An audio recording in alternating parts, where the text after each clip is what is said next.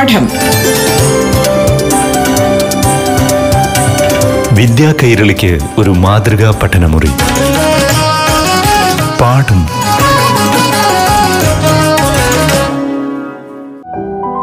നമസ്കാരം.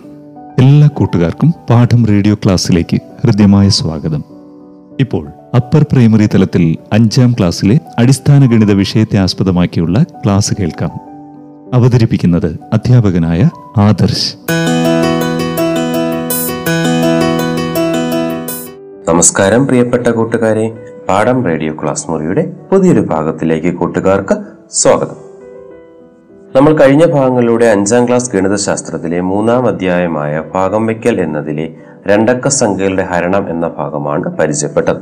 ഇന്ന് പരിചയപ്പെടാൻ പോകുന്നത് മിച്ചം വന്നാൽ അഥവാ ശിഷ്ടം വന്നാൽ എന്ന ഭാഗമാണ്. വരൂ കൂട്ടുകാരെ നമുക്ക് ഒരുമിച്ച് പരിചയപ്പെടാം. പാഠപുസ്തകത്തിലെ നാൽപ്പത്തി ആറാമത്തെ പേജിൽ മിച്ചം വന്നാൽ എന്ന ഒരു ഹെഡിങ് ആണ് നമ്മൾ ഇവിടെ എന്ത് ചെയ്യുന്നത് പറയാനായിട്ട് പോകുന്നത്. കഴിഞ്ഞ തവണ നമ്മൾ പ്രവർത്തനങ്ങൾ ചെയ്തപ്പോൾ നമുക്കൊരു കാര്യം മനസ്സിലായി. ഹരിച്ച് നമുക്ക് അവസാനം കിട്ടുന്ന ഉത്തരം എന്ന് പറയുന്നത് പൂജ്യമാണ്. മുമ്പോട്ടുള്ള ചോദ്യങ്ങൾ നമ്മൾ നോക്കിയാൽ മനസ്സിലാകും. എല്ലാ ചോദ്യങ്ങളിലും നമ്മൾ എന്താണ് അവസാനം വരുന്നത്? പൂജ്യം എന്ന് പറയുന്ന ഉത്തരത്തിലോട്ടാണ് നമ്മൾ അവസാനം കുറയ്ക്കുമ്പോൾ കിട്ടുന്നത്. ഒരു ചോദ്യം നിങ്ങൾക്ക് പരിചയപ്പെടാം. നൂറ്റി എഴുപത്തഞ്ച് രൂപ ഏഴ് പേർക്ക് തുല്യമായി ഭാഗിച്ചാൽ ഓരോരുത്തർക്കും എത്ര രൂപ വീതം കിട്ടും? എന്ന ചോദ്യമാണ്. സാധാരണ രീതിയിൽ നമ്മൾ എന്ത് ചെയ്യുക? ഹരിക്കുന്നത് പോലെ നമുക്ക് അവിടെ കൊടുത്തിട്ടുണ്ട് ഹരിക്കുന്നു. ഇത് കണ്ടെത്താൻ നൂറ്റി എഴുപത്തഞ്ചിനെ ഏഴ് കൊണ്ട് ഹരിച്ച് നോക്കണം. ശരിയാണ്. അപ്പൊ അതുകൊണ്ട് തന്നെ നമ്മൾ എന്ത് ചെയ്യുന്നു? നൂറ്റി എഴുപത്തഞ്ചിനെ ഏഴ് കൊണ്ട് ഭാഗിച്ചിരിക്കുന്നു പഴയതുപോലെ ചെയ്യുന്നു. പതിനേഴിൽ രണ്ട് തവണ ഏഴ് ഏഴുണ്ട്. അതുകൊണ്ട് പതിനാല്. പതിനാലിനെ പതിനേഴിൽ നിന്ന് പതിനാല് കുറയ്ക്കുമ്പോൾ മൂന്ന് കിട്ടുന്നു. മൂന്ന് കുറച്ച് കിട്ടിയതിന് ശേഷം അഞ്ചെന്ന് പറയുന്ന സംഖ്യ താത്തിറക്കുമ്പോൾ മുപ്പത്തി അഞ്ച് മുപ്പത്തഞ്ചിൽ ഏഴ് എത്ര തവണ? മുപ്പത്തഞ്ചിൽ അഞ്ച് തവണ ഏഴുണ്ട്. അതുകൊണ്ട് അഞ്ചെന്ന് പറയുന്നത് മുകളിൽ എഴുതി ദെൻ മുപ്പത്തഞ്ചെന്ന് എഴുതിയിട്ട് കുറച്ചപ്പോൾ നമുക്ക് എന്താണ്? പൂജ്യം കിട്ടി. എന്ന് പറഞ്ഞാൽ ഓരോരുത്തർക്കും ഇരുപത്തഞ്ച് രൂപ വീതം കിട്ടും. ഇതേ ചോദ്യം വേറൊരു രീതിയിൽ ചോദിക്കുന്നു. നൂറ്റി എഴുപത്തഞ്ച് രൂപയ്ക്ക് പകരം നൂറ്റി എൺപത് രൂപയാണ് ഏഴുപേർക്ക് വീതിച്ചിരുന്നുവെങ്കിൽ എന്തായിരിക്കും എന്നുള്ളതാണ് നമുക്ക് വേണ്ടത്. ഇവിടെ നൂറ്റി എഴുപത്തഞ്ച് രൂപയേക്കാൾ അഞ്ച് രൂപ കൂടുതലാണ് നൂറ്റി എൺപത് നൂറ്റി എഴുപത്തഞ്ച് രൂപ ഏഴുപേർക്ക് വീതിച്ചാൽ ഒരാൾക്ക് ഇരുപത്തഞ്ച് രൂപ വീതം കിട്ടും. നമ്മൾ ചെയ്തതാണ്. അവിടെ മിച്ചം വരുന്ന അഞ്ച് രൂപ ഏഴുപേർക്ക് ഭാഗിക്കാൻ കഴിയില്ല. അതായത് നൂറ്റി എൺപത് രൂപ ഏഴ് പേർക്ക് വീതിച്ചാൽ ഒരാൾക്ക് ഇരുപത്തഞ്ച് രൂപ വീതം കിട്ടും. അഞ്ച് രൂപ മിച്ചം വരും. നമ്മൾ വേറൊരു രീതിയിൽ പറയുകയാണെങ്കിൽ അതിന്റെ കണക്ക് നമ്മൾ അവിടെ ഇരിക്കുന്നു. നൂറ്റി എൺപതിനെ ഏഴ് കൊണ്ട് ഭാഗിച്ചിരിക്കുന്നു. നൂറ്റി എഴുപതിനെ ഏഴ് കൊണ്ട് ഭാഗിക്കുമ്പോൾ പഴയതുപോലെ തന്നെ നൂറ്റി എൺപതിൽ പതിനെട്ടിൽ പതിനെട്ടിൽ എത്ര തവണ ഏഴ് രണ്ട് തവണ പതിനാല് രണ്ട് മുകളിൽ എഴുതും പതിനാല് എഴുതി. പതിനെട്ടിൽ നിന്ന് എന്ത് ചെയ്തു? പതിനാല് കുറച്ചപ്പോൾ നാല് എന്ന് കിട്ടി. പൂജ്യമാണ് അടുത്ത സംഖ്യ. പൂജ്യം താത്തിറക്കുമ്പോൾ നാൽപ്പത് നാൽപ്പത് എന്ന് പറയുന്നത് എത്ര തവണ ഏഴുണ്ട്? നാൽപ്പതിൽ അഞ്ച് തവണ തന്നെയാണ് ഏഴ്. ഉത്തരം മുപ്പത്തി അഞ്ച് എന്ന് വരും. കുറയ്ക്കുമ്പോൾ നമുക്ക് അഞ്ച് മിച്ചം കിട്ടും. മിച്ചം എന്നല്ലെങ്കിൽ അതിനെ വിളിക്കുന്ന പേര് ശിഷ്ടം എന്നാണ്. കണക്കിലെ ഭാഷയിൽ പറഞ്ഞാൽ നൂറ്റി എൺപതിനെ ഏഴ് കൊണ്ട് ഹരിച്ചാൽ ഹരണഫലം ഇംഗ്ലീഷിൽ കോഷൻഡ് എന്ന് പറയും ഇരുപത്തഞ്ചും ശിഷ്ടം റിമൈൻഡർ അഞ്ച്. ഇതിങ്ങനെ ചുരുക്കി എഴുതാം. എങ്ങനെ? നേരത്തെ നൂറ്റി എഴുപത്തഞ്ച് എന്ന് പറയുന്ന സംഖ്യയെ ഏഴ് ഗുണ ഇരുപത്തഞ്ചാണ് നൂറ്റി ഇരുപത്തഞ്ച് അങ്ങനെയാണെങ്കിൽ ഇപ്പോൾ നമുക്ക് നൂറ്റി എൺപത് എന്ന് പറയുന്നത് നൂറ്റി എഴുപത്തഞ്ചിന്റെ കൂടെ ഒരു അഞ്ചും കൂടെ കൂടി. അങ്ങനെയാണെങ്കിൽ നൂറ്റി എഴുപത്തഞ്ചിനെ നമുക്ക് ഏഴ് കൊണ്ട് ഭാഗിക്കുമ്പോൾ അല്ലെങ്കിൽ നൂറ്റി എഴുപത്തഞ്ചിനെ നമ്മൾ ഏഴ് ഗുണം ഇരുപത്തിയഞ്ച് എന്ന് എഴുതിയതുപോലെ നൂറ്റി എഴുപത്തഞ്ചിനെ ഏഴ് ഗുണം ഇരുപത്തഞ്ച് എന്ന് എഴുതി അതിന്റെ കൂടെ എന്തും കൂടെ കൂട്ടുന്നു? അഞ്ചും കൂടെ കൂട്ടുന്നു. അങ്ങനെയാണെങ്കിൽ നമുക്ക് പറയാം അതായത് ഹരിക്കുന്ന സംഖ്യ കൊണ്ട് ഹരണഫലത്തെ ഗുണിച്ച് ശിഷ്ടവും കൂട്ടിയാൽ ഹരിക്കപ്പെടുന്ന സംഖ്യ കിട്ടും. കുറച്ചുകൂടെ ചുരുക്കി പറയുകയാണെങ്കിൽ ഇങ്ങനെ എഴുതാം. ഹരിക്കപ്പെടുന്ന സംഖ്യ സമം ഹരിക്കുന്ന സംഖ്യാ ഗുണം ഹരണഫലം അധികം ശിഷ്ടം. ഈ രീതിയിലാണ് നമ്മൾ എല്ലാ സംഖ്യകളും നമ്മൾ എന്ത് ചെയ്യുന്നത്? എഴുതുന്നത്. ഇവിടെ ഒരു ഉദാഹരണം പറയുകയാണെങ്കിൽ നൂറ്റി എഴുപത്തി അഞ്ചിനെ ഏഴ് കൊണ്ട് ഹരിക്കുന്നു. ഹരിക്കപ്പെടുന്ന സംഖ്യ എന്ന് പറയുന്നത് നൂറ്റി എഴുപത്തി അഞ്ചാണ് നൂറ്റി എഴുപത്തി അഞ്ച് സമം. ഹരിക്കുന്ന സംഖ്യ. ഏത് സംഖ്യ കൊണ്ടാണ് ഹരിക്കുന്നത്? ഏഴ് പുറത്തെഴുന്ന സംഖ്യയാണ് ഹരിക്കുന്ന സംഖ്യ. ഏഴ് എന്ന് പറയുന്ന സംഖ്യ ഗുണം ഹരണഫലം. ഹരണഫലം എന്ന് പറയുന്നത് നമുക്ക് ഏറ്റവും മുകളിൽ കിട്ടുന്ന ഉത്തരമാണ്. അത് ഇരുപത്തിയഞ്ച് അധികം ശിഷ്ടം എന്ന് പറയുന്ന അവസാനം കുറച്ച് കിട്ടുന്നത്. അപ്പൊ നൂറ്റി എഴുപത്തഞ്ചിന്റെ കേസിൽ പറയുകയാണെങ്കിൽ നൂറ്റി എഴുപത്തഞ്ച് സമം ഏഴ് ഇന്റു ഇരുപത്തഞ്ച് പ്ലസ്. അവിടെ ശിഷ്ടം വരുന്നില്ല. അപ്പോൾ എന്താണ്? പൂജ്യം കിട്ടും. അങ്ങനെയാണെങ്കിൽ ഈ നൂറ്റി എൺപതിന്റെ ചോദ്യം പറയുകയാണെങ്കിൽ ഈ രീതിയിൽ എഴുതുകയാണെങ്കിൽ ഹരിക്കപ്പെടുന്ന സംഖ്യ നൂറ്റി എൺപതാണ് നൂറ്റി എൺപത് സമം ഹരിക്കുന്ന സംഖ്യ. ഹരിക്കുന്ന സംഖ്യ ഏഴ് തന്നെയാണ്. ഏഴ് ഇഞ്ചു ഹരണഫലം. ഹരണഫലം ഇവിടെ കിട്ടിയതും ഇരുപത്തഞ്ച് തന്നെയാണ്. ഇരുപത്തഞ്ച് പ്ലസ് ശിഷ്ടം നോക്കുക. ശിഷ്ടം എത്രയാണ്? ശിഷ്ടം അഞ്ചാം അപ്പൊ അങ്ങനെ എഴുതാം. ഹരിക്കപ്പെടുന്ന സംഖ്യ സമം ഹരിക്കുന്ന സംഖ്യാ ഗുണം ഹരണഫലം അധികം ശിഷ്ടമെന്ന്. ഇനി ചെയ്യേണ്ടത് ചില പ്രവർത്തനങ്ങളാണ്. അപ്പൊ അതും കൂടെ നോക്കാം. നാൽപ്പത്തി ആറാമത്തെ പേജിൽ തന്നെയാണ് കുഞ്ഞു ക്ലാസ്സിലേക്ക് നമ്മൾ പൂരിപ്പിക്കാൻ ചെയ്യുന്നത് പോലെ തന്നെയാണ് ഇവിടെയും കൊടുത്തിരിക്കുന്നത്. ചില ഹരണക്രിയകൾ കൊടുത്തിരിക്കുന്നു. എഴുതാത്ത അക്കങ്ങൾ കൂട്ടിച്ചേർക്കാം. ചെയ്യേണ്ട കാര്യം ഇത്രയേ ഉള്ളൂ. ഇവിടെ നമ്മൾ സംഖ്യയായിട്ടും കരുതുക. ആയിരത്തി എഴുന്നൂറ്റി അൻപത്തി രണ്ട് എന്ന് പറയുന്ന സംഖ്യയെ പന്ത്രണ്ട് കൊണ്ട് ഹരിക്കുക. ആയിരത്തി എഴുന്നൂറ്റി അൻപത്തി രണ്ട് എന്ന സംഖ്യയെ പന്ത്രണ്ട് കൊണ്ട് ഹരിക്കുക. അതിൽ എഴുതിയിരിക്കുന്ന സംഖ്യ അങ്ങനെ ഇരുന്നോട്ടെ. നമ്മൾ സാധാരണ രീതിയിൽ തന്നെ എന്ത് ചെയ്യാം ഹരിക്കുക. ആയിരത്തി എഴുന്നൂറ്റി അൻപത്തി രണ്ടിൽ പന്ത്രണ്ട് കൊണ്ട് ഹരിക്കാൻ നമ്മൾ ആദ്യം എന്ത് ചെയ്യും? ഇവിടെ ഇപ്പം നമുക്ക് രണ്ടക്ക സംഖ്യ കൊണ്ടാണ് ഹരിക്കേണ്ടത്. അതുകൊണ്ട് രണ്ടക്ക സംഖ്യ എടുക്കുന്നു പതിനേഴ്. പതിനേഴിൽ എത്ര? പന്ത്രണ്ട്. അവിടെ ചെയ്തിട്ടുണ്ട് ഒന്ന് ഒന്നെന്ന് എഴുതിയിട്ടുണ്ട്. അങ്ങനെയാണെങ്കിൽ ഒന്ന് കൊണ്ട് പന്ത്രണ്ടിനെ ഗുണിച്ചാൽ എന്ത് കിട്ടും? അതാണ് നമ്മൾ എന്ത് ചെയ്യുന്നത്? അവിടെ. അപ്പൊ ഈ രണ്ട് ക്വസ്റ്റിനും പൂരിപ്പിക്കാനാണെങ്കിൽ പോലും നിങ്ങൾ ചെയ്യേണ്ടത് എന്ത് ചെയ്താൽ മതി? എല്ലാവരും ആയിരത്തി എഴുന്നൂറ്റി അൻപത്തിരണ്ടിനെ പന്ത്രണ്ട് കൊണ്ട് ഹരിക്കുക. അടുത്ത ചോദ്യം രണ്ടായിരത്തി തൊള്ളായിരത്തി ഇരുപത്തി ആറിനെ പതിനാല് കൊണ്ട് ഹരിക്കുക.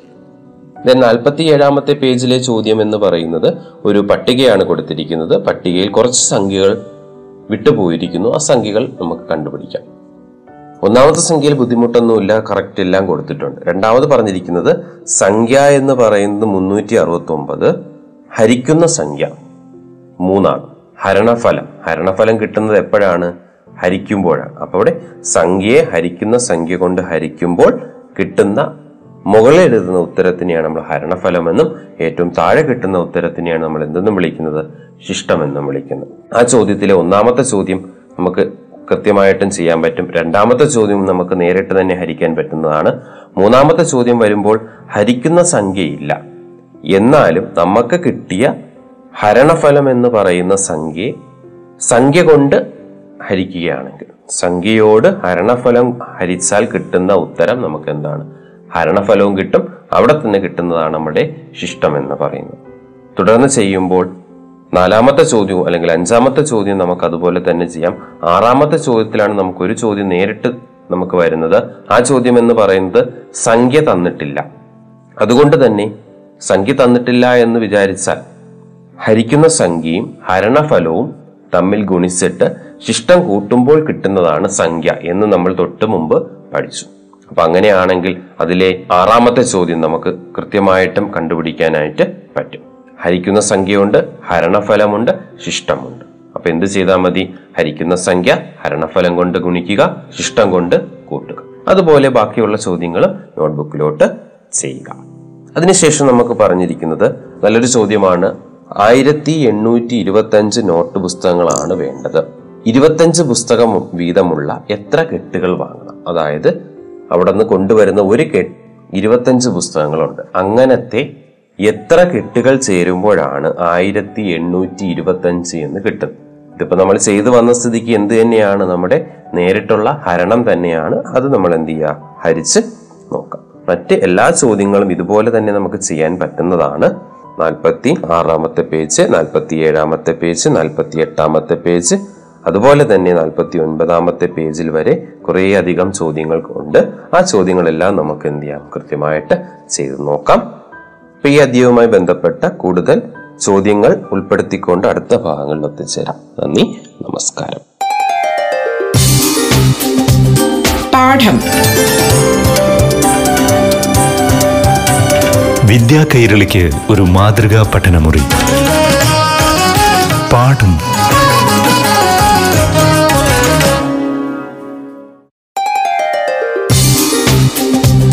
പാഠം. വിദ്യാ കൈരളിക്ക് ഒരു മാതൃകാ പഠനമുറി. പാഠം.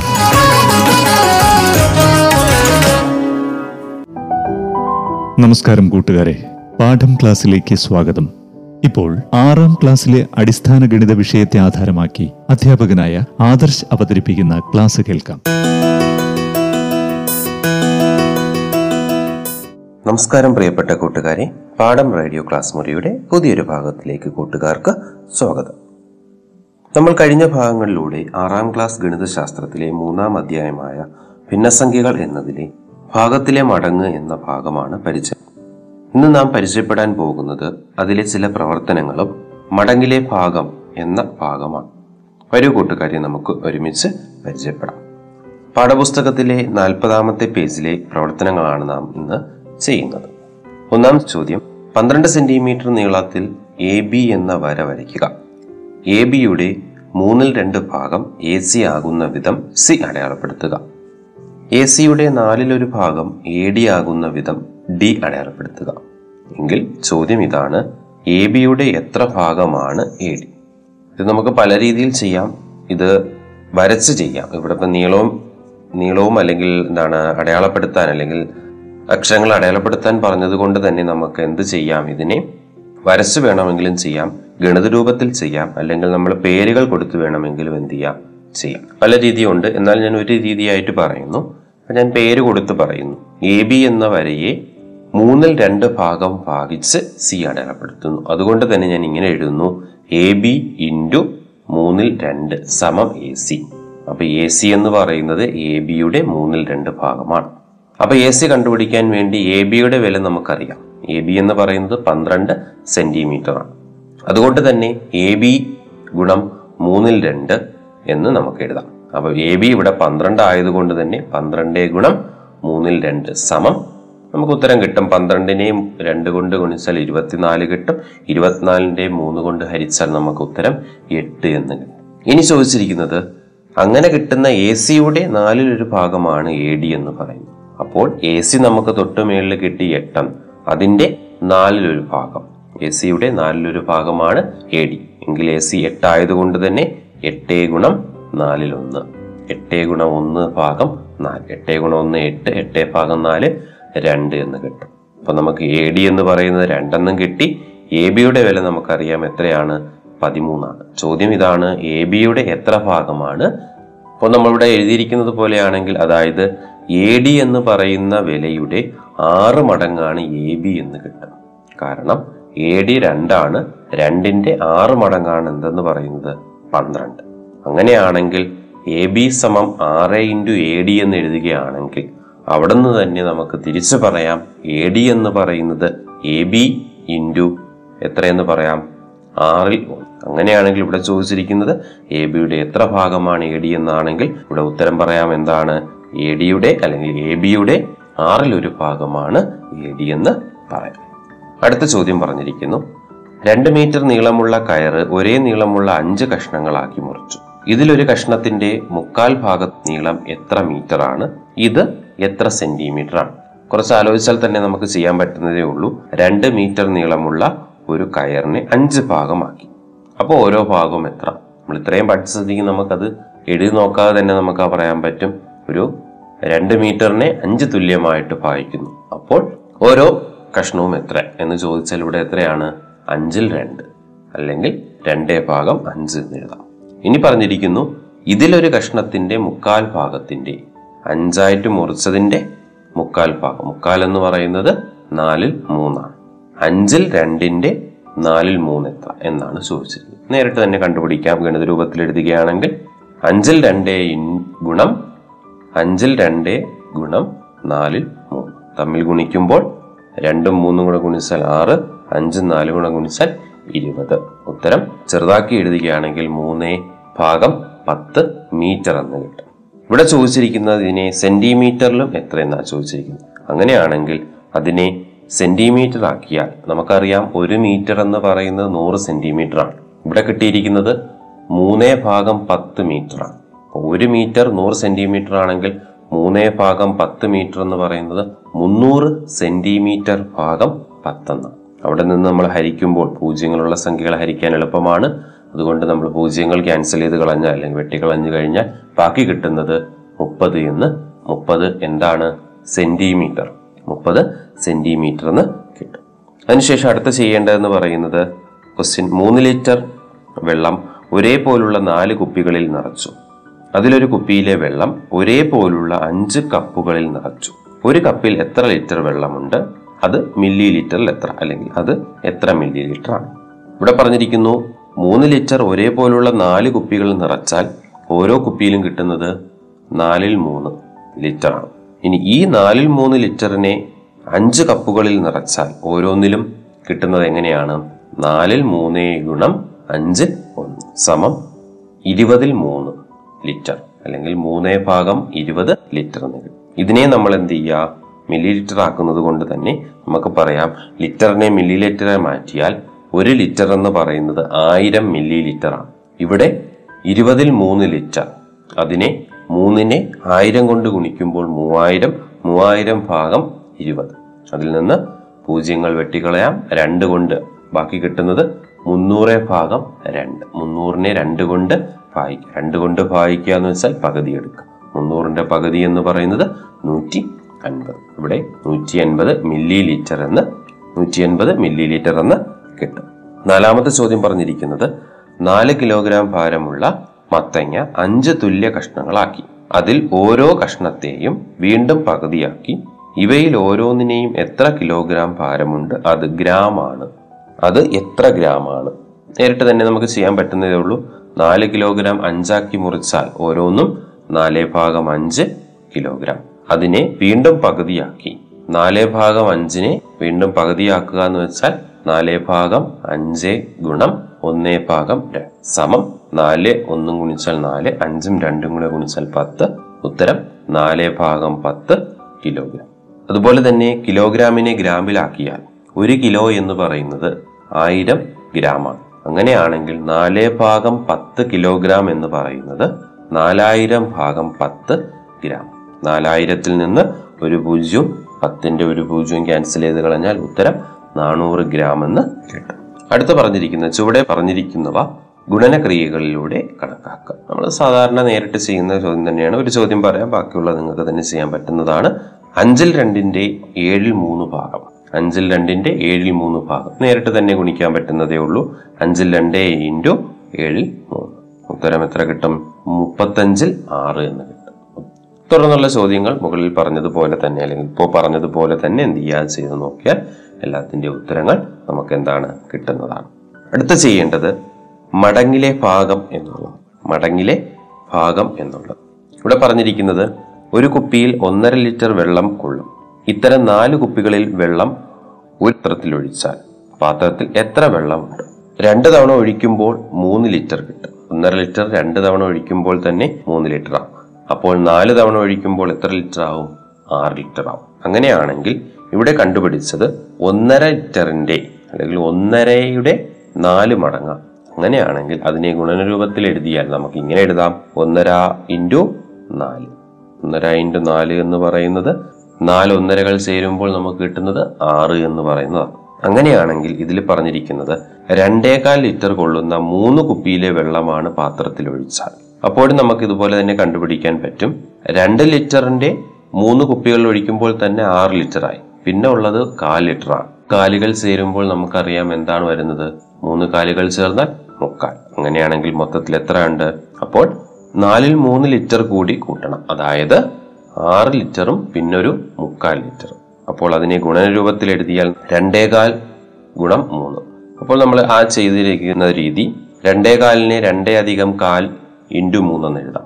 അങ്ങനെയാണെങ്കിൽ അതിനെ തുടർന്ന് എഴുതുകയാണെങ്കിൽ രണ്ടേ ഗുണം മൂന്ന് അധികം കാൽ ഗുണം മൂന്ന് അല്ലെങ്കിൽ നാലിലൊന്നേ ഗുണം മൂന്ന്. രണ്ടേ ഗുണം മൂന്ന് നമുക്കറിയാം ആറാണ്. നാലിലൊന്നേ ഗുണം മൂന്നെന്ന് പറയുന്നത് മൂന്നേ ഭാഗം നാലാണ്. ഉത്തരം ഇങ്ങനെ കിട്ടും. ആറ് അധികം നാല് മൂന്ന്.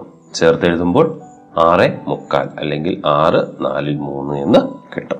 ഈ അധ്യയവുമായി ബന്ധപ്പെട്ട രസകരമായ അറിവുകളും പ്രവർത്തനങ്ങളുമായി അടുത്ത ഭാഗങ്ങളിൽ എത്തിച്ചേരാം. നന്ദി നമസ്കാരം. പാഠം. വിദ്യാ കൈരളിക്ക് ഒരു മാതൃകാ പഠനമുറി. പാഠം